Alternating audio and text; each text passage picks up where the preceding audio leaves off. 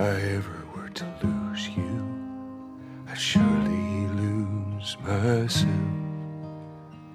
Everything I have found here, I'm not found by myself.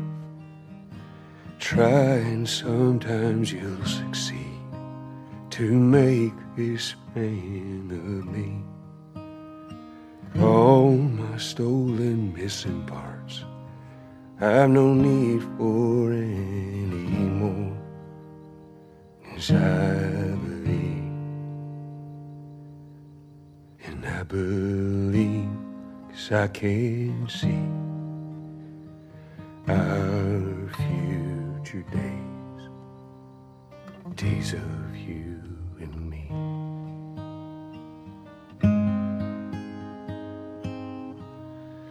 Hello, hello, hello, and welcome, boys and girls, to another spoiler cast episode of the Hungry Gamers podcast. I'm your extremely humble host, Brendan White.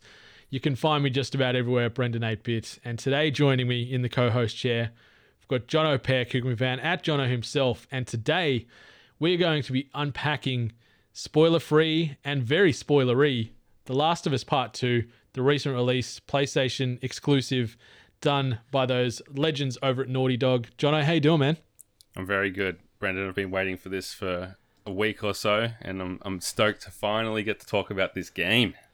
Me Let's too. This this game this game has consumed I think both our respective lives for the past several weeks now. Like I uh I took my time with it a little bit more for the final act just with um with life and work and everything else. So uh, I know you've been sort of marinating on on it for a bit longer than I have. I only wrapped it up I think Tuesday or so of this past week after sort of ripping in pretty quickly with the sort of first and third acts of the game.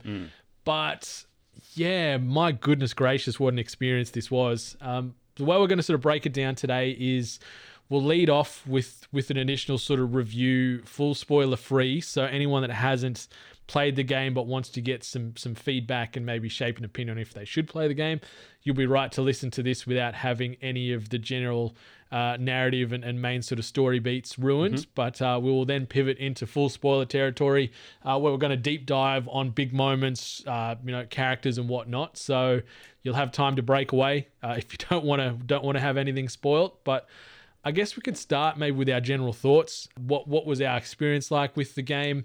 Maybe comparing it to any any sort of competition out there in the marketplace. and Then maybe just also determining, you know, is this the game people should be rushing out to buy? Mm. Is it a game they should be playing? Jono, did you want to do you want to lead us off? Yeah, I think initial experiences are worth so much when it comes to criticism. Like, you know, it's easy to watch a Marvel movie or whatever and go home and think about all the plot holes and all the things that maybe didn't work and they shouldn't have done. But you, there's something to be said for the actual time you spend consuming the media and the, the Mhm. feelings that you get.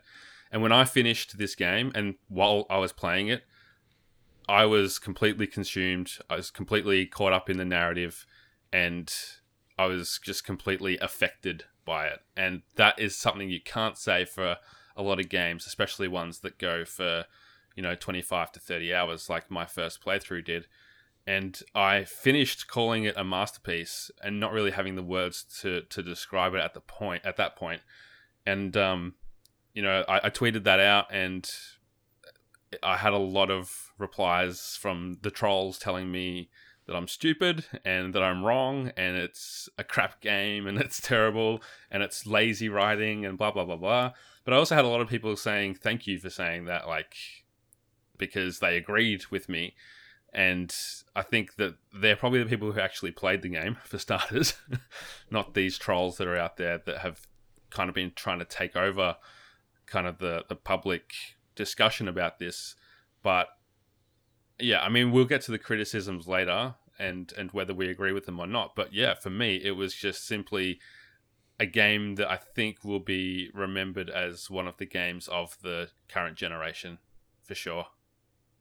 Yeah, I I think I echo echo exactly what you're saying there. Like um the story and just the character development and just the emotional drain that this game has on you is something unlike I've experienced in gaming probably since maybe the original Last of Us with some of those massive, big emotional traumas that you experience in, in that game. And yeah, they, they certainly haven't missed a beat. Like, obviously, this, this is coming out seven years after the original Last of Us uh, first made its way to, to prior generations. And the game itself is sort of set five years past the events of The Last of Us 1 chucks us directly into the shoes of a of an early adult Ellie and uh, you know sort of seeing her new life and, and dealing with her and Joel and everyone else living in this massive big settlement in Jackson in Wyoming which looks great. It's like you know I, that's not spoiler territory. It's it's something that I think's unpacked straight off the bat just sort of seeing this massive big community. And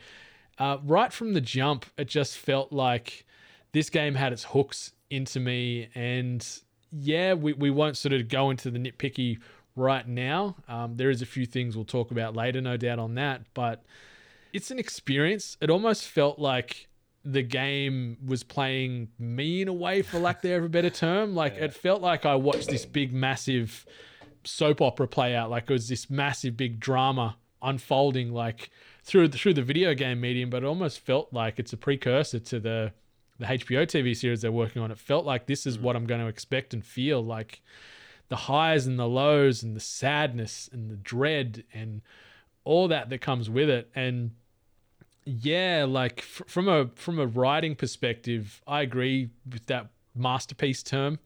I think it's some fantastic writing, fantastic acting, and things we'll talk about in in more detail soon. But my overall experience with this game, like put the controller down and, and Rach sort of sat with me the entire time uh, through the playthrough. So she was sort of yeah. playing with me through me and put put that controller down as the credits rolled and it was just like holy crap, like that was huge in every sense of the word. And I think it was just real.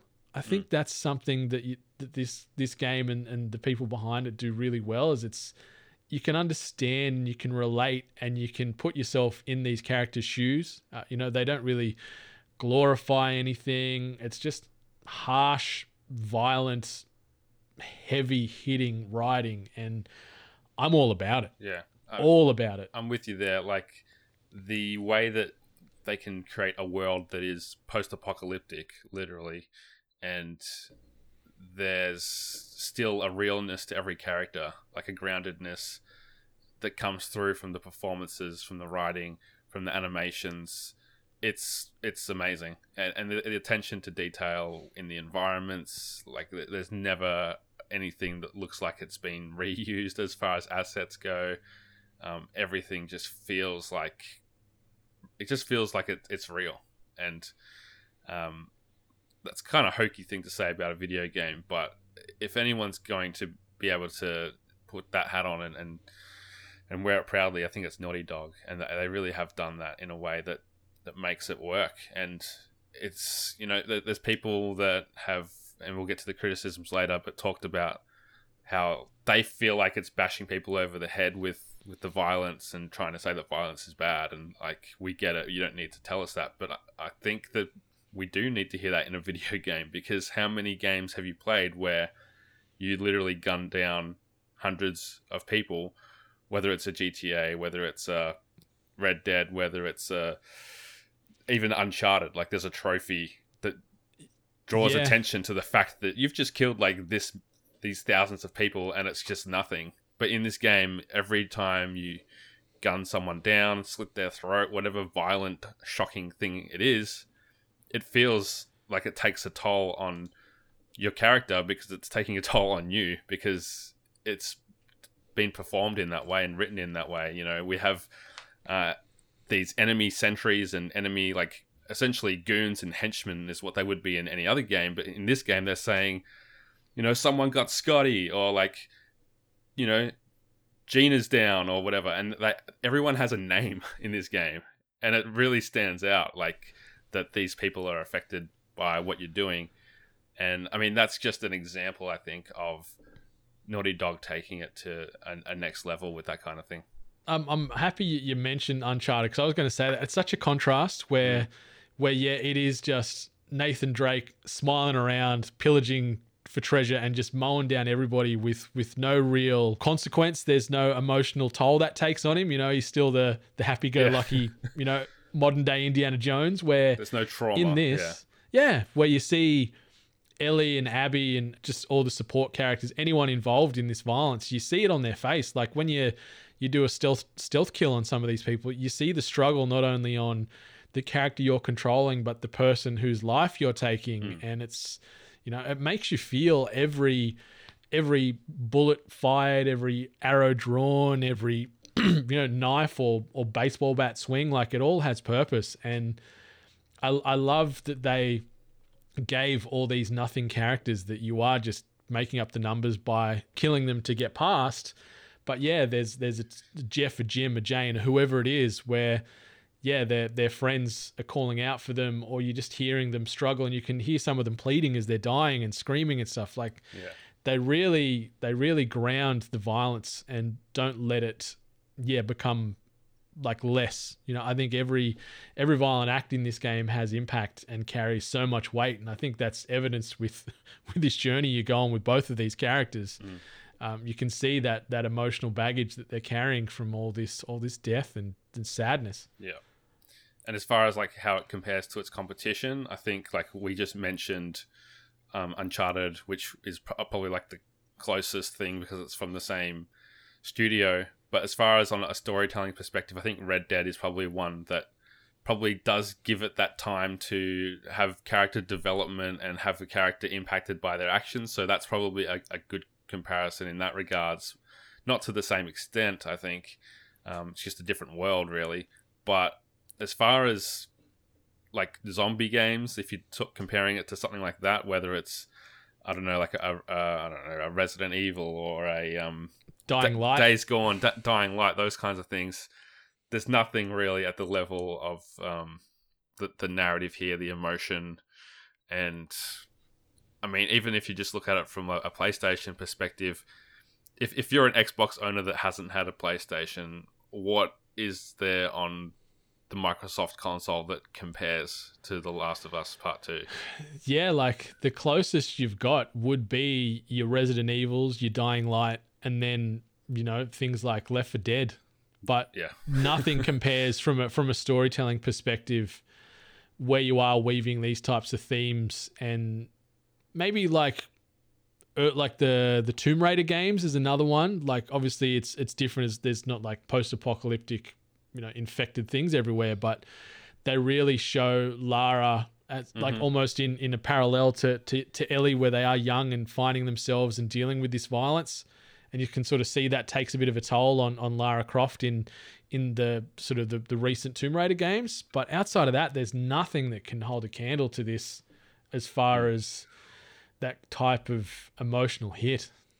yeah, for sure. So I, I guess ultimately, should people play the game? It's it's a resounding yes for me. For anyone that loves loves a good story. If if you're looking for a mindless shooter, look away. Like Yeah. yes, you, you do you do you do have a lot of gunplay and, and things like that, but you know, ammo is, is constantly in short supply. You're not just sort of like a Terminator where you're bulletproof and you're just running through and shooting everything. Every every bullet needs to be accounted for, and and Ellie especially is is sort of uh, pretty fragile. She can't take too many hits. Obviously, you can fix that through the skill trees that you that you work through during the game, but.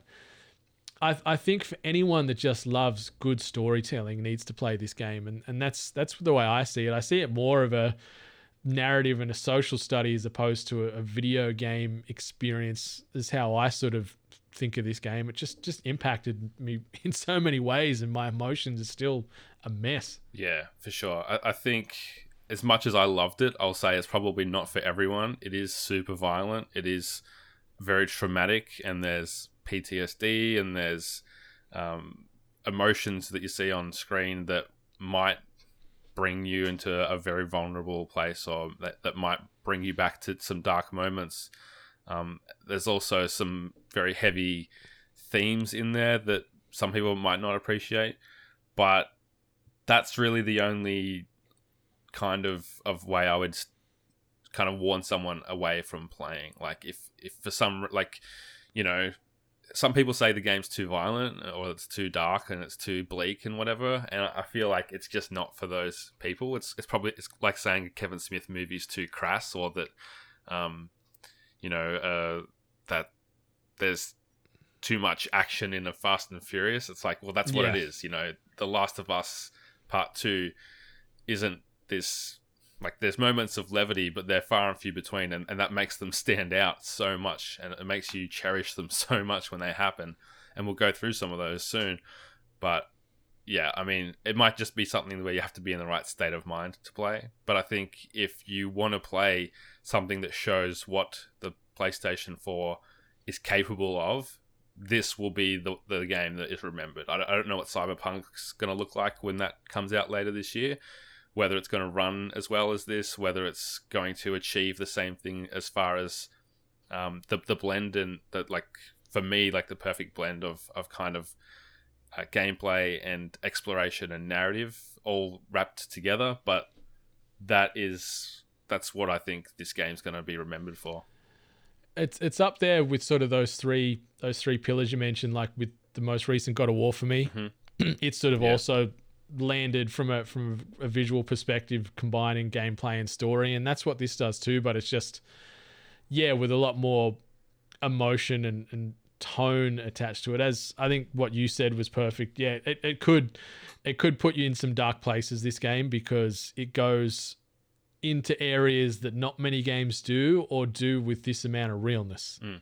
So yeah, just just be careful with that because yeah, it's it's a game I think you need to be pre- like when you're playing it. I found myself too. There was times where like, all right, I gotta gotta have a little bit of a break. You know, I'm gonna gonna put this down for now. You know, play with the dogs, go for a walk, whatever. Just just sort of realign my my chakras again, and then get back into it because yeah, the the hits come thick and fast in this game, and yeah, there's a, there's a lot of lot of negative emotions you'll be feeling, but you know on the on the flip side of that, it's it's a sign of amazing storytelling by the crew at Naughty Dog. Mm. So Do you want to get into spoiler territory, or should we run through some of the kind of specific elements of of the development work? I, I don't mind. I don't mind. Like it could weave into into like bleed into spoiler if you want, but I'm easy. Yeah, What, what do you I mean, think? I think we've said enough about these things. Like, maybe you should just say the combat is vastly improved from the first game. If we're if we're giving our review of this still, um, I think Yeah. that they've added enough wrinkles into that to make it uh, stand out. Like you've got you know being able to go prone and crawl under things and hide in in grass, which was uh, directly from Uncharted Four, and I guess that um, the mechanic of it's a, a bit more vertical with the sounds basic to say like a things, yeah. jump button. Uh, and and and that side of things. So and, and I just think that uh, the the combat itself and the way that encounters take place is so much more improved from the first game. The AI is smarter. The the puzzles in the game it doesn't seem like they repeat at all. Like you might have to find something to climb on top of or move a ladder or something more than once. But in the first game, one of the things people hated was, you know, how many times do I have to get a crate for Ellie to, you know, get her across some water or boost someone up or whatever it is. So I think that they have been listening to those critiques and tried to to reduce those as much as possible. Um, but yeah, I mean, we've talked about the sound, the music's amazing, obviously. Same composer, Gustavo uh, Santaolalla, which is a name I learnt for my uh, Last of Us trivia. for the Hungry Game Never Show. got to use, so I'll say his name here. but yeah, like the performance we've touched on is just superb, especially Laura Bailey's portrayal of a character called Abby, and obviously Ashley Johnson and, and Troy Baker just blow it away. Like I- I feel like they just take things where you you kind of hope they would go from the first game as far as the performances. Like you just feel that connection between those two people so strongly. it's it's beautiful. Like it's it's a, a unique situation, obviously with with Joel and Ellie, but yeah, she becomes his his I guess um you know Surrogate pseudo daughter. daughter. Yeah. surrogate daughter is a better word.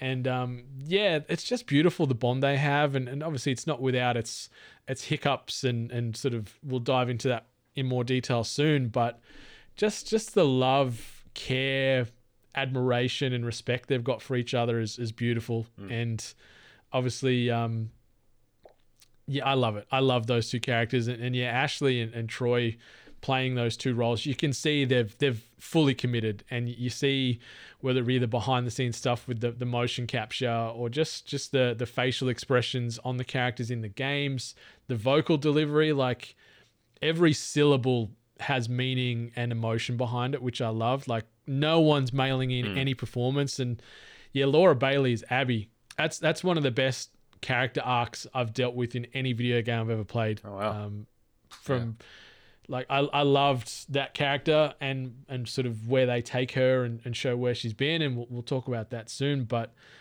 yeah I I like the combat I like the fluidity of it as well especially when you start unlocking some of the the abilities down the skill trees where you've you can sort of um, you know have back to back you know critical melee hits based off a timer and stuff like that being able to sort of quickly chop and change between some of the weaponry. Some of the guns just feel so good.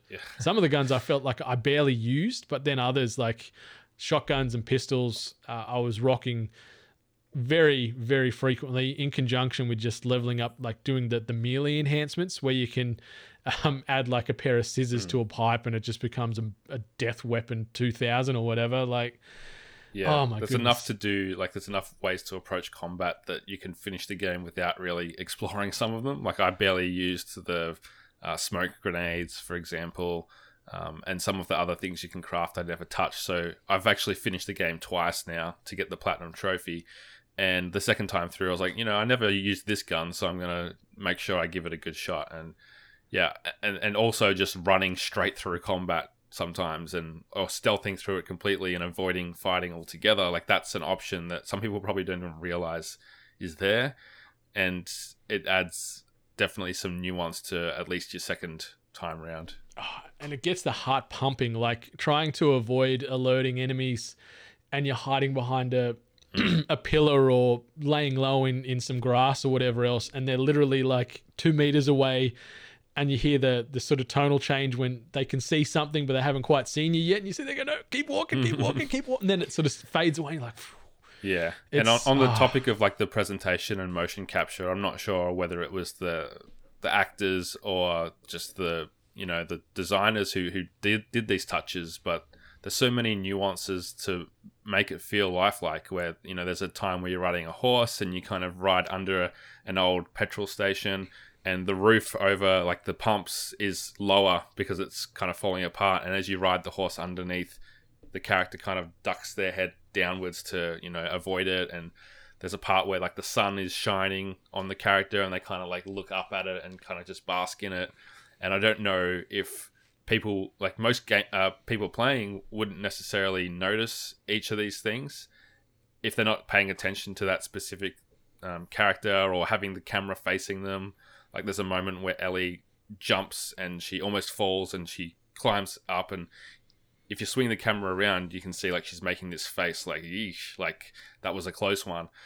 And it's not like in the dialogue, it's not in the subtitles that she's like reacting to what she just did. But if you do swing the camera around like I did, you'll notice something like that. And that's probably something where there's a lot of those little flashes and and things like that that I didn't notice and I might notice them next time. And I think that just that attention to detail you know, there's been a lot said about Naughty Dog's uh, issues with labor and development and crunch and everything. And I guess if there's going to be any silver lining from those issues that they're working through, it's that it results in a game that's this amazing. Hundred percent. Like every pixel in this game serves a purpose, and and as you said, just those little nothings where ninety percent of players maybe didn't, you know, turn the camera in that moment, but the ten percent that do see those mm. little, those little like additional attention to details and a, an additional probably you know several hours of care to put that five seconds of nothing in there to to further enhance the game and further humanize these characters. And yeah, it's just a testament to the to the the development team and and the voice work, the the, the performances, everything in this game just has such a high level of polish and care and love attached to it amongst all this really heavy heavy tone that they they sort of throw at you repeatedly but yeah, it's a beautiful game. Even in those dark dark parts, there is some beauty to it. Just from the the creativity and and the um, development side, and yeah, I, I loved loved everything about it from it from a narrative perspective. It's perfect storytelling, and, and I guess it's going to weave nicely into to future discussion here. But mm. do you think we should start shifting in, into spoiler territory and, and diving deep on on some of these things? Let's dive right in. Right. All right, where do you want to start? Do you want to start with what? I'll, I'll leave it up to you. Yeah, I mean, let's give the listeners like a few seconds to scramble towards their phones to hit pause if they're, I don't know, in the shower or getting ready for work or something, so we don't immediately spoil it. But three, two, one. I guess like the biggest thing to talk about is what happens early in the game. You know, the main character from the first game dies. He, they're brutally murdered. I guess this is one of the things that was leaked, and I avoided it for the most part. But yeah, Joel, they did Joel dirty. Some say. God, my goodness, they did Joel dirty. Like, um, yeah, that was that was one of the biggest jaw drop moments I've had in a video game, and and it's like there was part of me that like I avoided all the spoilers. Thankfully, like I went into this game with a clean slate, avoided all the internet bloody hysteria from people leaking things left, right, and center. So I'm very, very thankful for that. Just because I know that moment, it still would have had a big impact on me, but it would have been slightly lessened and slightly sort of muffled knowing that it was coming. And yeah, it was it was rough, and it's something obviously that gets replayed uh, through Ellie with some flashbacks throughout the entirety of the game, and you you see it in more detail, and you see Joel in those final breaths where he is beaten to a pulp. You know, she she shot him before that, kicked the absolute nonsense out of him, and then goes to town on him with a golf club. And yeah, they don't hold back on what's happening. The sounds during this, obviously Ellie uh, distraught with this happening. Tommy unconscious beside it as well, and then seeing some of the you know the wolves or the you know the Washington Liberation Front members struggling uh, with it to a degree. Some of them are obviously all for it, and they're like, yeah, you know, good on you, Abby. But seeing like Owen and stuff, you know, that's enough. Whoa, whoa, whoa, Yeah. settle down here.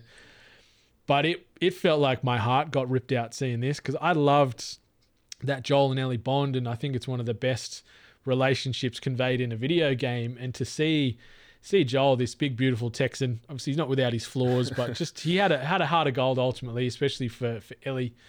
Um, see him done like that, it just it hit me for six. Like I felt those golf club blows to like my my emotions Yeah. when when it was playing out. Yeah, I'm with you. And I kind of expected this would happen. I thought it would be like maybe like the midpoint of the game rather than like the very start of the game. Yeah, like maybe two hours in, I think. Yeah, I- think even less, man. I, I think it might have been like an hour or 45 minutes for me. Um, you don't really do much up to that point. It's um, yeah, like it.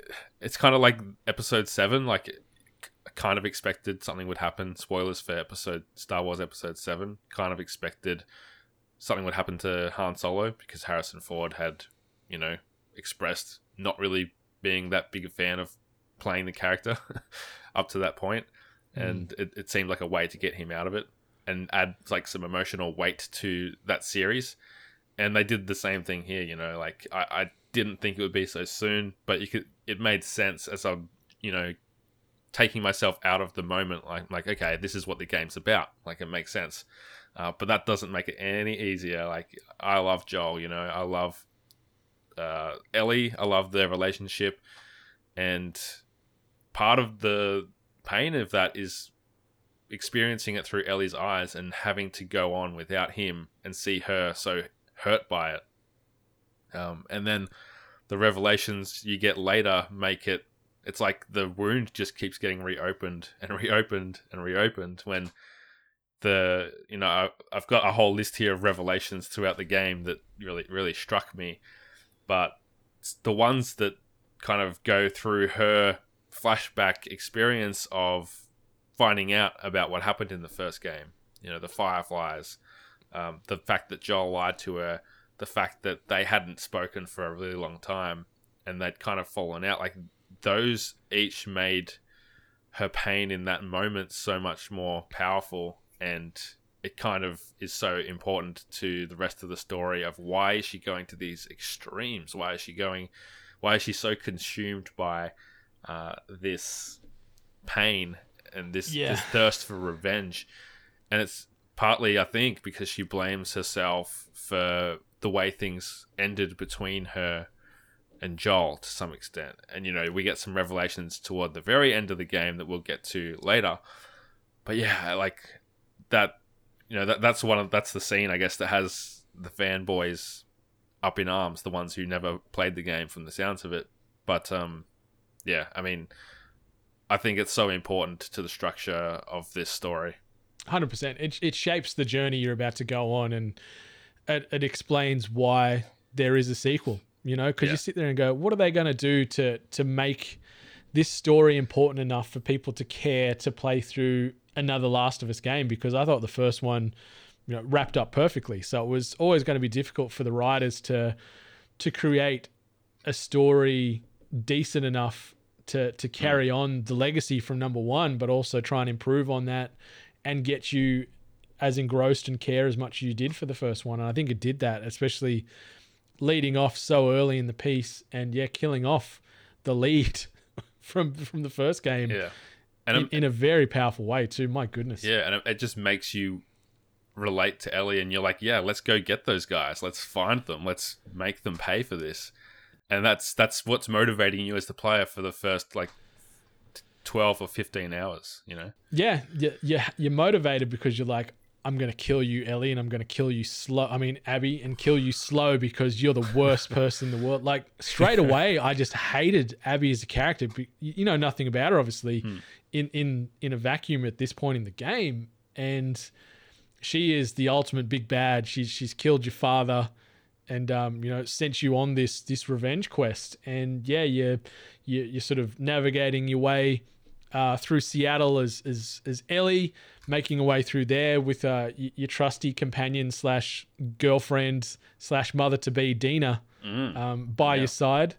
Uh, I, I didn't mind Dina. She cops a bit of flack out there. I A few like people Dina. didn't really like the character, but I thought she she was she was fleshed out. She had good good values, good morals, and obviously we'll talk probably more about her later in the in this um, episode too. But she she was a good um, good sidekick for you. Helped out. Um, Oh, I mean, their relationship felt so real. Like the way that they had obviously some history as friends, and then it was becoming something more. Uh, just their little side jokes and you know all that kind of stuff. It, it just the way they bantered with each other felt so real to me, and it made the game. You know, finding out that she was pregnant, and like there was just instantly these higher stakes, and yeah, I mean, I, I really I'll get to this a bit later, but I, I thought that her inclusion in the game gives like Ellie so much more to lose as well. Uh, But it's Yeah. the, the thing that she's kind of lost sight of in, in ways. No, hundred percent. And yeah, we'll unpack that a bit more soon. But yeah, so so you you get the lead that that Abby and her crew are in Seattle, sort of beeline straight there, and you work your way through, working through these members of the the WLF or the Wolf.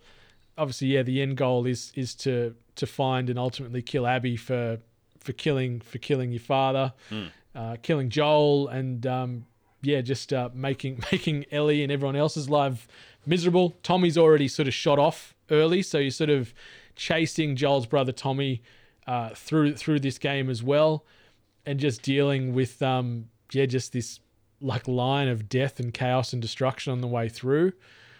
The the gameplay loop itself it doesn't change too much, especially with when you then sort of peel off and, and get Abby's side of the story. And like I get it, but it can get a little bit repetitive and draining. Go through this building, typically you're either making your way to the top of a, a building or an area or the bottom, stealth your way through, kill some kill some WLF members or kill some Seraphites, kill some infected. Just as you get to the door, the floor's going to collapse on you and you fall further down. You've got to find your way through. Like that's that's the same sort of beat that it gets, and I'll talk more about that, I guess, in nitpicks and gripes. But yeah, I I loved the story. I loved the evolution of Abby as a character. Like so, yeah, as you said, you play for play as Ellie for the first yeah 12ish hours and then it flips the script. You get to this massive big moment in the game.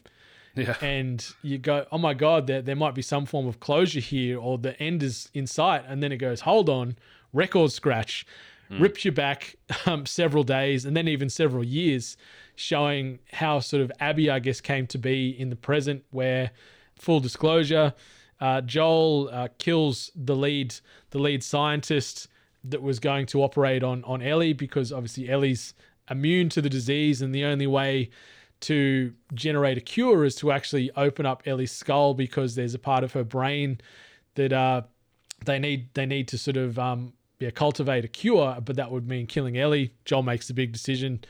F that noise. I'm getting Ellie out of here. You know, she's my girl. You guys aren't doing this. And kills the lead doctor or lead scientist, which ultimately ends up being Abby's dad, Yeah. which sets her on the revenge path as well. There's so many revelations in the game that I want to like touch on. So, for, for starters, I guess it's you know the presence of these of these people who are there to kill Joel in the snow, and they eventually do. Like that's huge, and it leads into the rest of the you know the main mission of the game. But as as that's going on, you have these revelations that you know of who Abby actually is.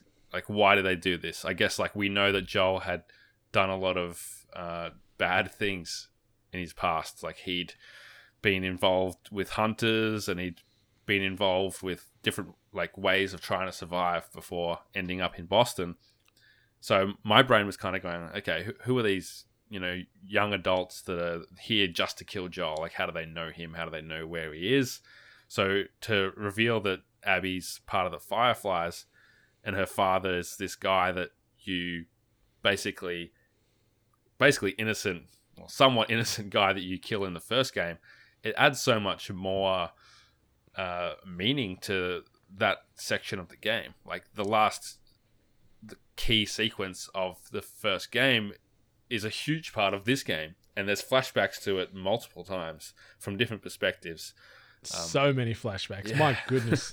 So I, I just thought like the revelation of like who Abby is and who her father was, like that instantly adds a level of empathy that becomes a major theme throughout the game where you you remember like yeah Joel's a bad guy from these people's perspective he's the bad guy he is you know it and it was at that point I was already thinking like yeah if this game was about Abby Joel would be the end boss like that sequence would be the end and you're getting your revenge and so for that to kind of flip around and you're getting to see both of those perspectives I think was not only a really interesting storytelling device, but a really brave move from Naughty Dog and one that has been divisive and hugely criticized. And it's part of the reason the game's longer than some people think it needs to be.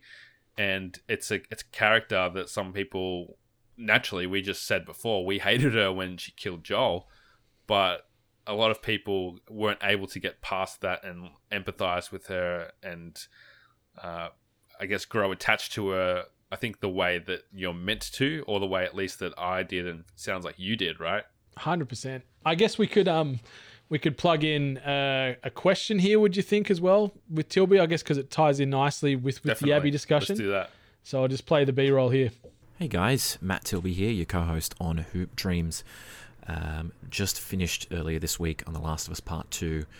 It's still stuck with me, to be honest. So I've got a couple of questions for you um, that I'll run through pretty quick just to see how you go with them. First of all, I wanted to know what your thoughts were on playing as Abby. Obviously, it's a, a topic of much contention for a lot of people um, on the internet at the moment. Obviously, some uh, complaints are a little more warranted than others, but after having played a little while through that uh, that second sort of part of the the game, I found it a little bit more warranted, and I sort of grew to the character. What were your thoughts on that? So I, I guess we sort of opened that up a little bit before we dropped that in there, but yeah, it, w- it was tough at first because I had so much hatred towards her just naturally through what happened with with Joel in that cabin out in Wyoming. But then as they peeled back layer after layer and gave her some backstory and fleshed out her history and, and sort of the experience with her and her dad running through through the park and, and you know saving saving that zebra of all mm-hmm. things and, and just sort of seeing the heart and and obviously the love that they showed for one another and, and showing that her dad was seemed like a genuine good guy from the the airtime he got during the playthrough and just I guess seeing what set her in motion on on the revenge. And and I started to understand and relate more and more as as it went on. And and you know that's that's just a, a sign of good writing. And obviously Laura Bailey fully committing to to playing as as Abby also added more depth to that performance as well. But I didn't have an issue with it. I thought playing through that that Abby section uh, went too long. I think they could have cut a little bit of that out but at the same time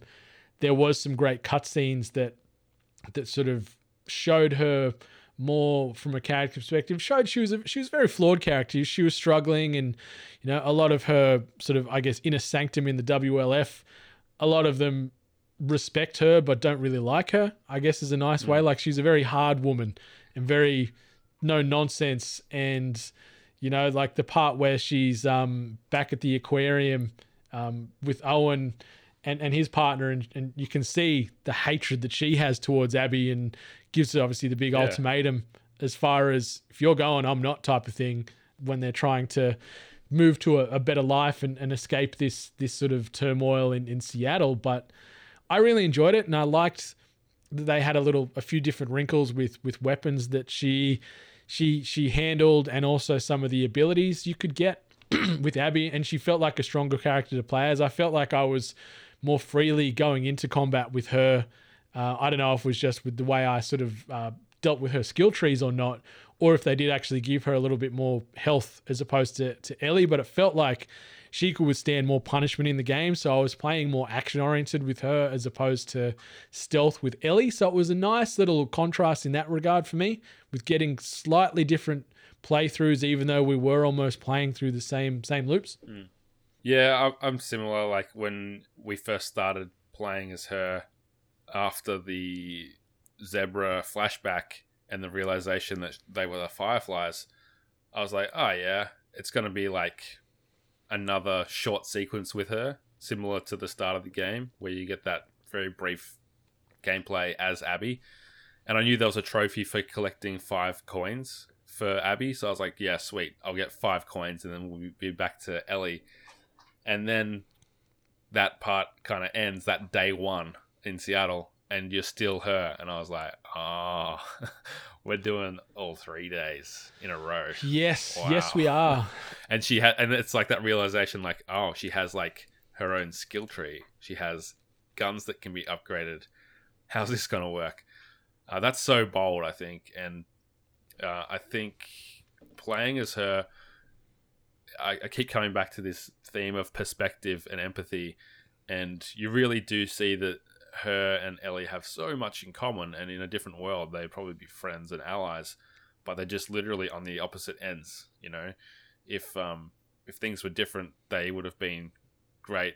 You know, if if if uh, if Ellie had made it to the Fireflies and not been killed in her surgery, like they would have been fighting together. Or if Abby's hmm. family had come across Jackson and and joined that community, it's it's a it's just interesting and it kind of speaks to like to me even like the futility of war even because even within a, a conflict like that it's people who both are fighting for their country and they don't have the the moral issue of like what their government decided was the reason to go to war they just know that they're defending their families and their people. And that's one of the tragedies of war is that um, there's like often so much gray and it's not a right and a wrong. And even like in them trying to humanize abby's father it's not even as simple as oh he was good because he was he cared about zebra. He was he was also going to essentially murder ellie without her consent like her her like in, in medical sense it's completely unethical to um, do an operation that will kill someone without their permission. And that's what he was willing to do to save mankind. Um, as as noble as the effort might have been it's still complicated. So I just really liked that and, and seeing her trajectory take place as you get to learn more about the Seraphites and her empathizing with, with especially Lev and Yara in the wake of having her revenge against Joel and realizing that there's still something missing, you know. And there's a actually a Batman quote I want to read out because it's so relevant to this, and it's not the one that people might have already been banding around about the story that is probably the more famous one. You know, if you either die a hero or you live long enough to become a villain. It's the quote that I have from Batman Forever. The, oh, this uh, is going to be a good one. Yeah, the uh, as Jack Black would say, the the most sensitive of the the Batmans. So so Bruce is talking to uh, to Robin about like his quest to take out Two Face, and he says it will happen this way: you make the kill, your pain doesn't die with Harvey; it grows. So you run out into the night to find another face and another and another until one terrible morning you wake up and realize revenge has become your whole life, and you won't know why which is an amazing quote from a movie that probably doesn't hold up that well. And I think that speaks so well to the one of the key issues in this game for Ellie and for Abby. Abby's experienced her revenge and she still wakes up not feeling fulfilled. And I think that is why she has this turn where she suddenly wants to do something good and feel good about herself and help these two kids who are essentially part of the enemy camp. And uh, it's something that we can come around to when we're talking about the ending for Ellie as well. She just can't let it leave it alone, you know, as far as letting Abby get away, knowing that she got away with whatever she did.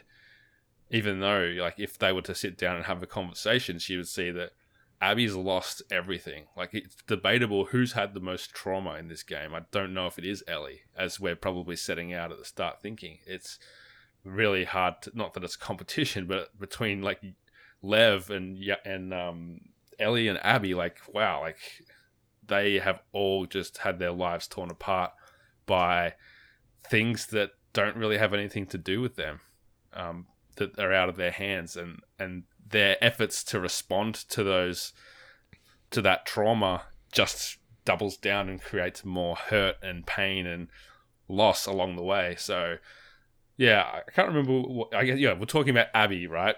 so mm-hmm. we were talking about Abby. That is that's yeah, that's why I think Abby is so important to the story. Is you're getting to see Ellie's arc, but it's like a month later. Like it's a month ahead of where she is, and you're getting kind of to see this is where you're headed if you go down this path.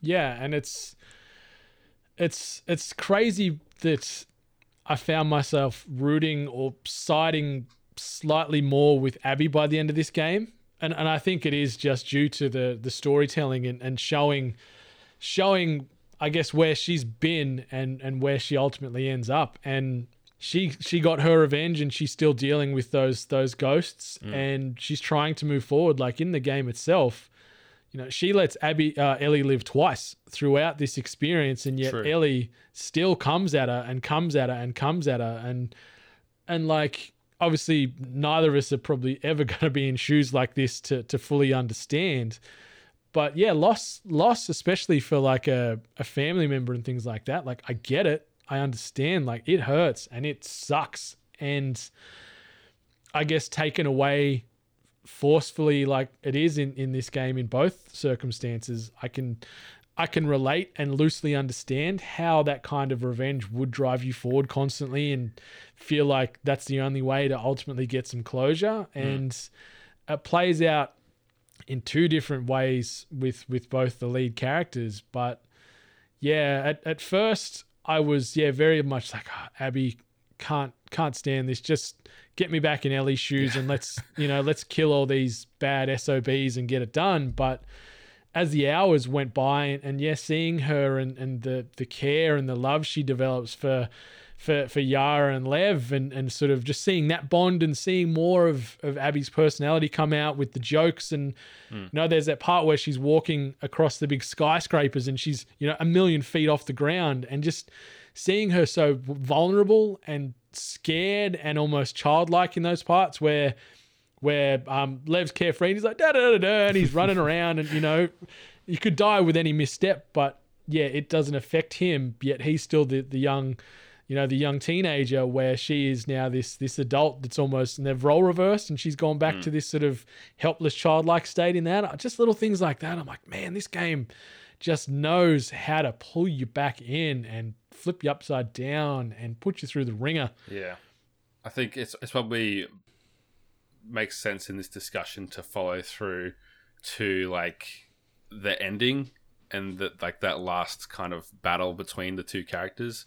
We have a question from at Tim Towles, Tim Talbot on Twitter, who says, "Who was the real villain of the story, Abby or Ellie?" And and I I just want to say, like playing as Abby, the first time you fight with Ellie in the theater, I was like, "What do I do? I don't like. I let Ellie kill me."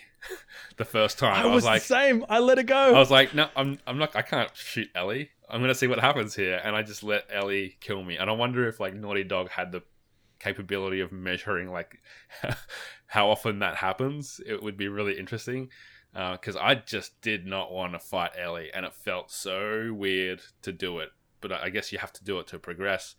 And it's an interesting thing, and I, I talked about this when I interviewed Roger Clark, who played Arthur in Red Dead you start out Red Dead thinking like I wanna I wanna play as um, as John Marston, like that's the guy. And then by the end of it, when spoilers for Red Dead Two, um, you play as a different character, you get what you wanted, and it's like oh now I kind of miss that other character. And at the end, when you're fighting as Ellie against Abby, it's not that I had any preference towards Abby. Ellie's still my girl, but I did not want that fight to happen, you know. And it's it's that thing where like you're playing, and you kind of take a breath, and you're like, I guess the game's not going anywhere unless I push the joystick forward and I go like this is it.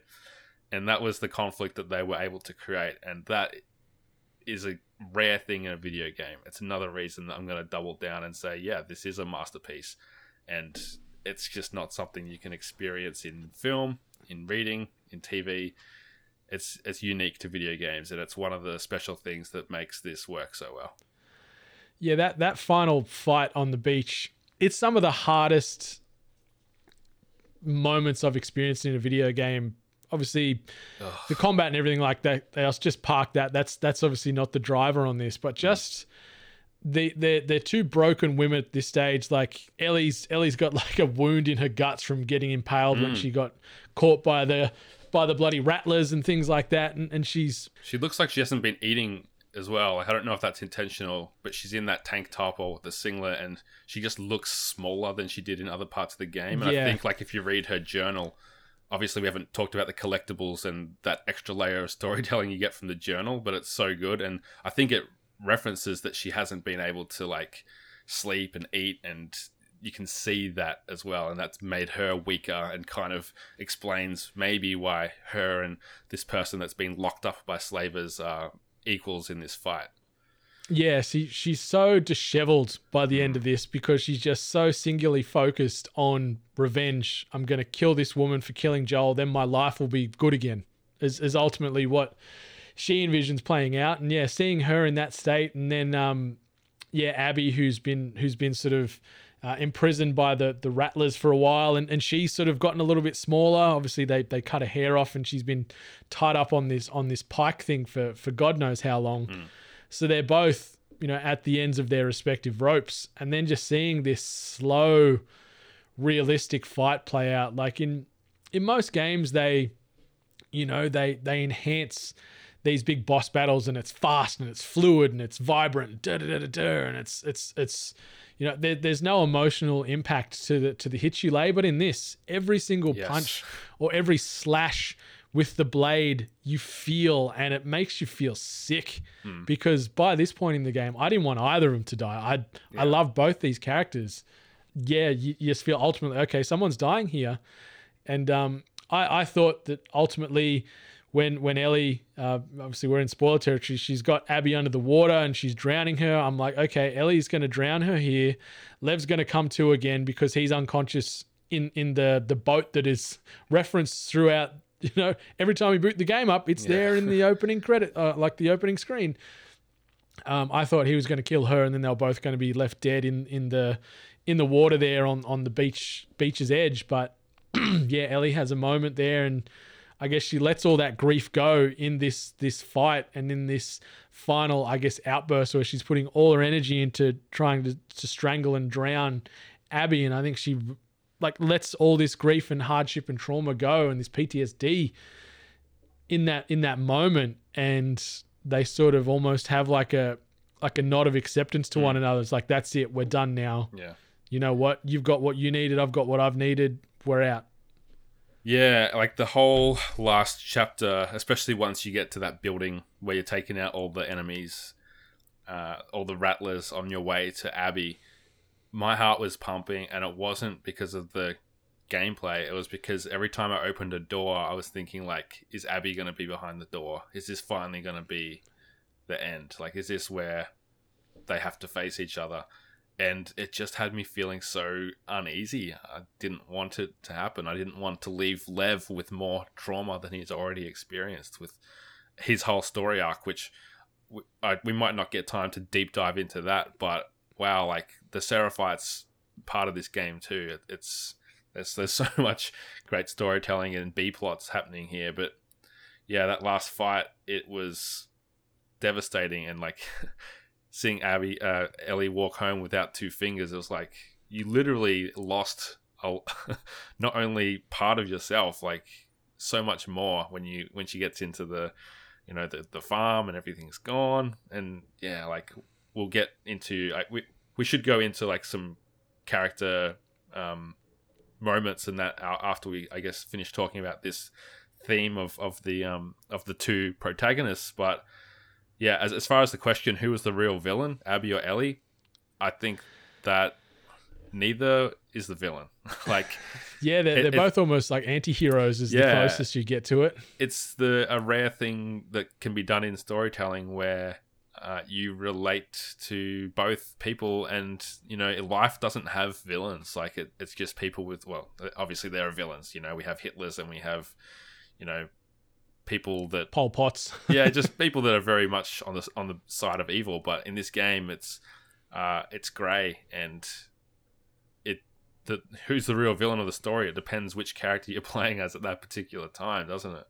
Hundred percent. Like, and that's you know something we've said, I guess, since the jump of this episode is is just shows how great the storytelling was when when you can side with the person that they so firmly implant as the antagonist from the jump, and like, just makes me think like. Like in another medium, like Killmonger in the Black Panther. Yeah. This is that similar type of thing where it's like, okay, that's the big bad, but then you start seeing more of why they're doing what they're doing and, and seeing some of that backstory and you go, you know what, I understand this. I appreciate that. And I'd probably be in the same boat. And it's just ah, it's just perfect. And I ended up, yeah, loving these two equally and the journey that they took us all on throughout that, yeah, 20, 30 hours or whatever it might have been for your playthrough is is something I'll remember for the rest of my gaming days. Yeah, and and like uh, it helps that along the way we see Ellie, uh, kind of tarnished by this experience she's on. Like she kills a pregnant woman.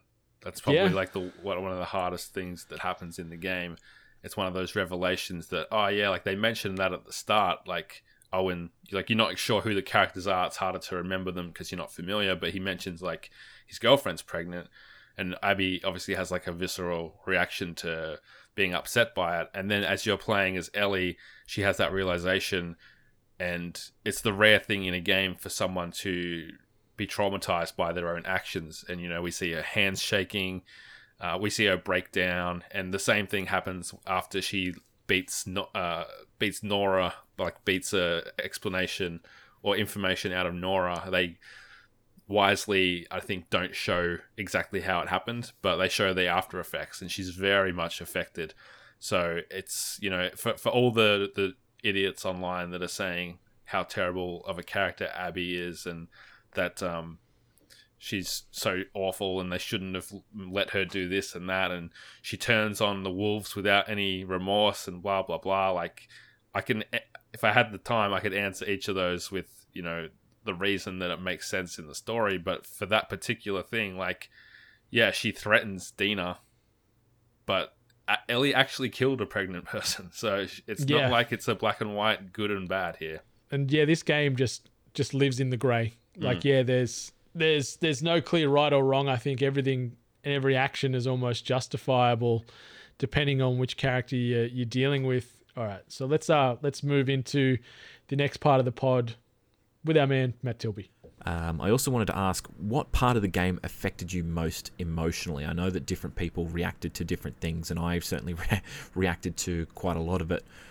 So, the question being, what affected you the most? For me, I don't think I've ever in games had an emotional swing and whiplash as much as the jump from Abby holding a knife to Dina's throat, and just more than anything, like I'm getting emotional even talking about it, like more than anything, just wanting to be like, no, like don't do it, don't, please do not kill her in front of Ellie, not only because Ellie's seen this happen already before, but like loving Dina as a character and her being pregnant after already seeing like Mel lose a, baby earlier, like that hurts a lot. So in that moment, I was like, this can't happen. And then for that to, for her to like be sh- shook out of it by Lev and him calling out to her. And then moments later, we flash to uh, forward, whether it's months or a, a year or so, to Ellie with little JJ, little Yeah, little uh, Jesse Joel, little chunky Like, monkey. yeah, he's obviously been named after Jesse and Joel, which is a really nice touch.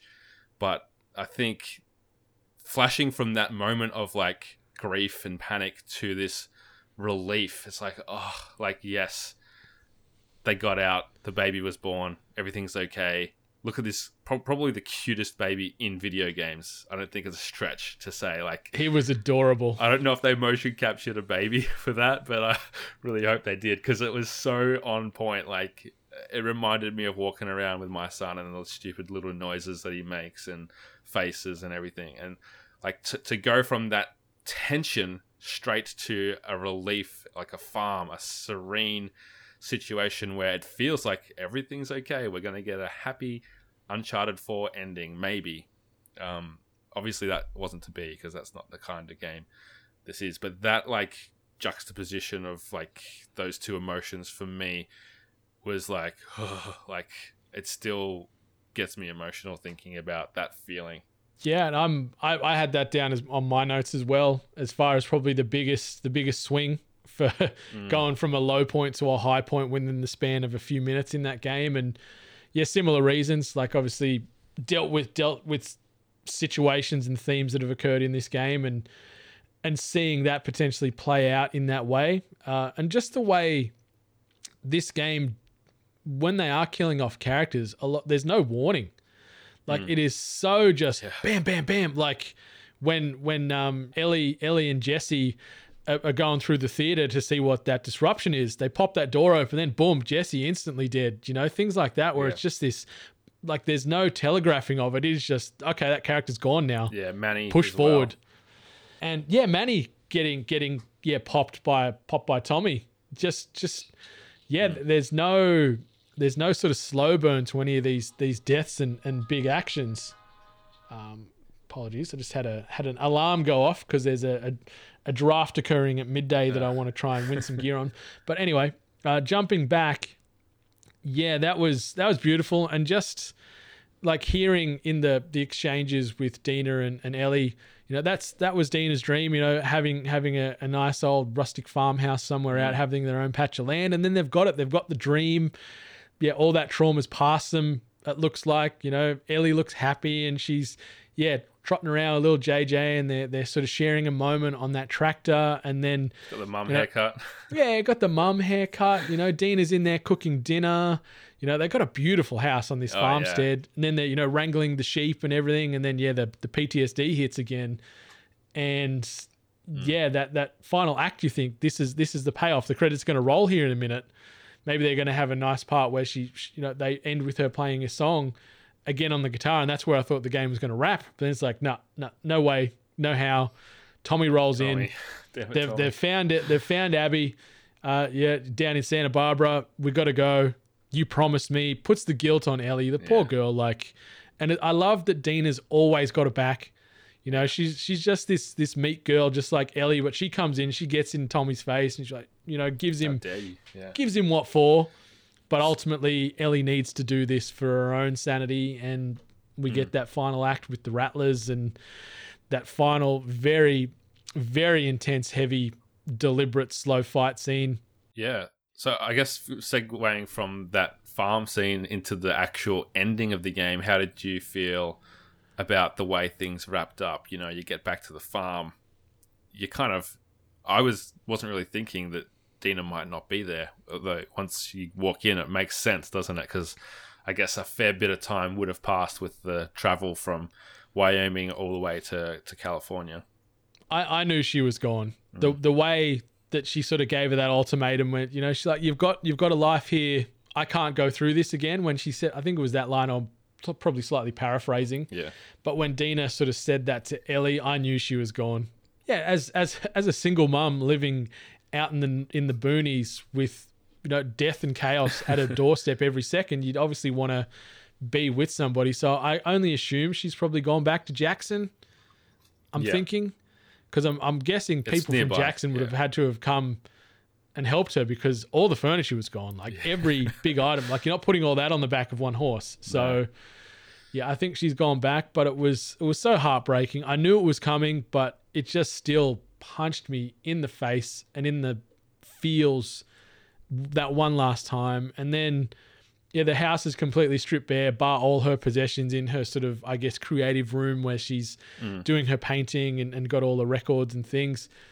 Yeah, It's it's so sad. It is, and like to just jump back a little bit, the the flashback where you finally see that scene that they revealed at E3 or whatever with the barn dance and Ellie telling Joel like to rack off basically I don't need your help.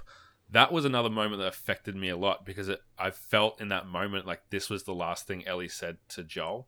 And I think that's what they wanted you to think. hmm And then in the ending, we get to see that scene of Ellie basically saying, I don't know if I can forgive you, but I'd like to try.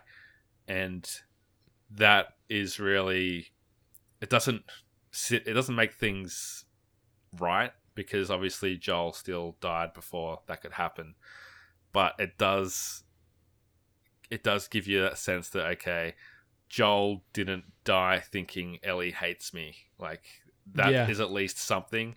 And also kind of informs like the next thing, which is Ellie putting down the guitar that she can't play because she's lost two of her fingers, and you see her walk off and the credits roll. Do you where? Do you think she's walking back to Jackson like I do, or do you think she's off on her own, or do you think she's, I don't know, going to find fireflies or what? I, I felt like she's leaving all of herself behind there. Like the fact she didn't take a single thing out of that room.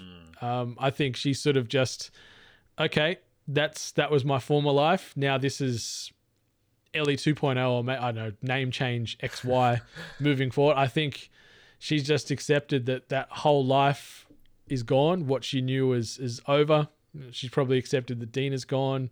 Obviously, she's now ex- come to to accept that, that Joel's gone and, and she got what she needed out of that. I think I think she's off to live by herself somewhere and just reflect on on that for the rest of her days. I think I think she's she's just gone out in the wilderness on her own. I think she's gone back to Jackson. I definitely think you can't just walk away from JJ and Dina. Like she'd been the mum of that baby for I don't know six months or whatever it- was up to that point. I just feel like if like she loves Dina, and even though she's stuffed up, I think she, even if she does go off for a month or a year or whatever it is, I think she's got to go back. Like that's the the part in me that does want some closure and some happiness for her that might not ever be possible because of her mistakes and her trauma. But that's in my head. That's how the game ends, at least. I'd I'd love that too, and and that is the ultimate like final smile and a nice heartfelt moment.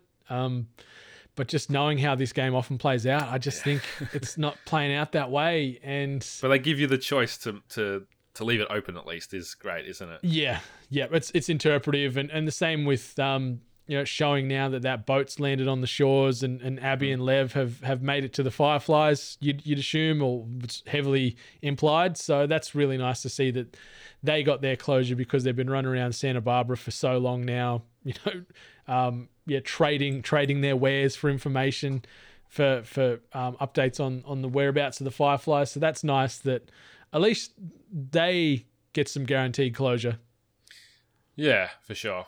And I, think we can probably. Do you want to move into where the game has maybe failed or some issues that people have with it? Yeah, yeah, it sounds good. Yeah, I think we've been through these points about the success. Like, yeah, this game has a lot of surprises, there's revelations, um, the performances are amazing. Uh, the presentation is fantastic, and I just really quickly want to mention there's amazing accessi- accessibility options. Whether you've got like the three different kinds of color blindness, they've catered to that.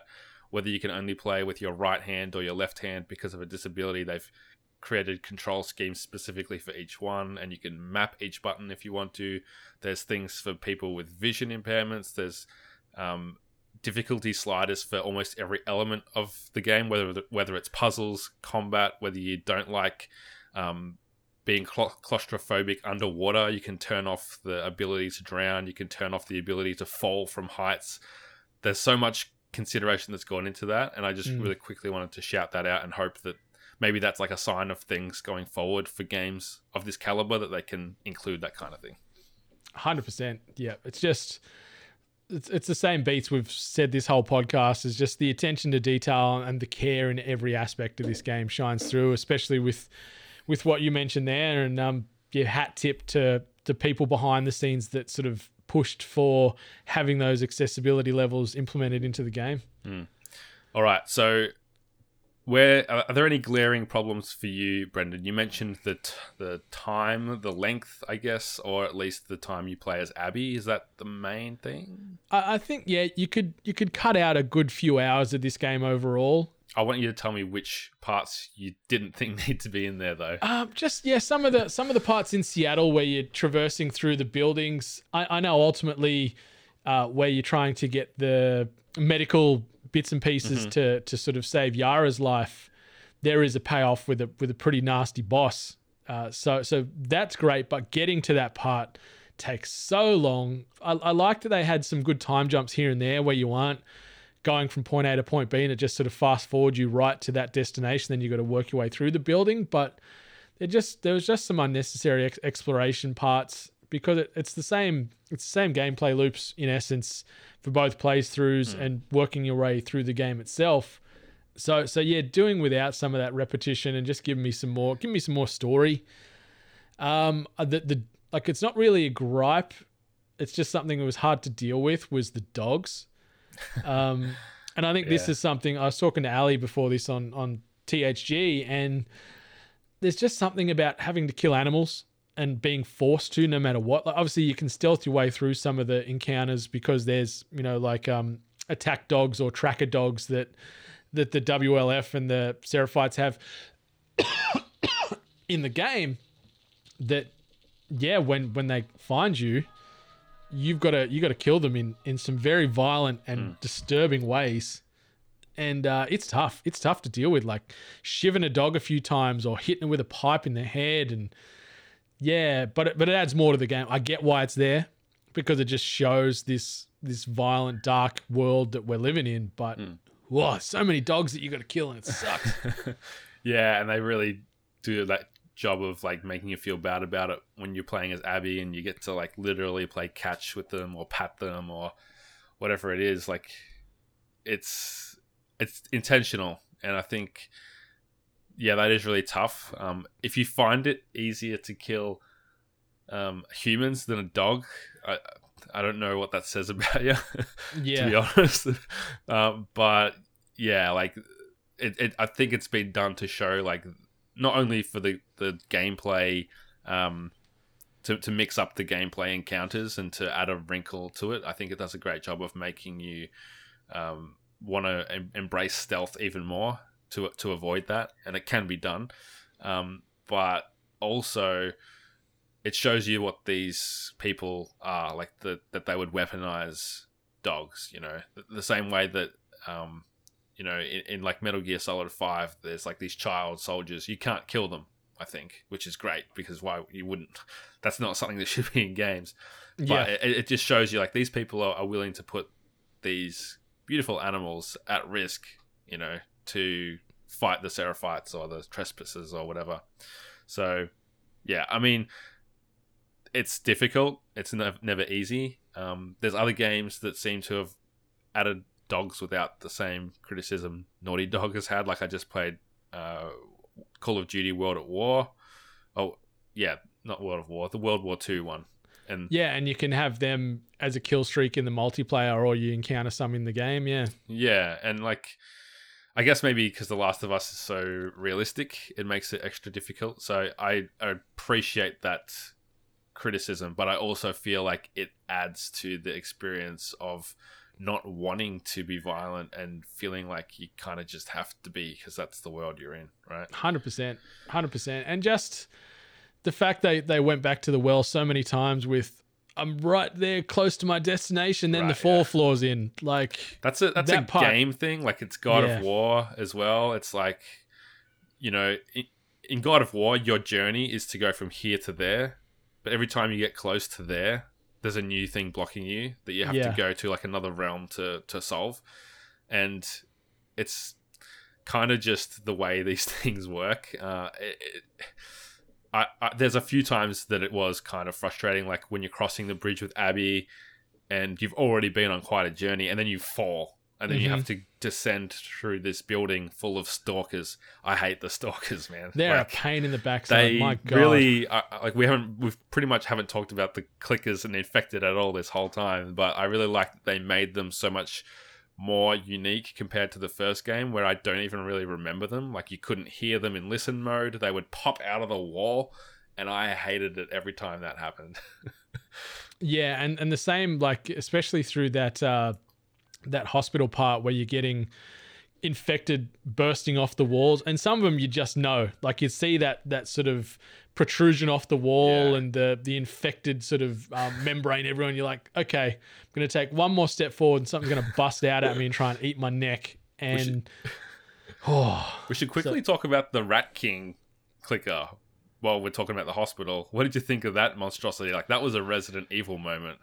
It really was, and this the fact too that it then peeled off into you know Big Daddy and and, and these little little sort of offshoot. So you're running around that part, and it was so dimly lit, like it was so hard to see what was going on. And then it did its little, you know, poison gas expulsion that made the area even harder to see, and also did sort of you know dot you as well.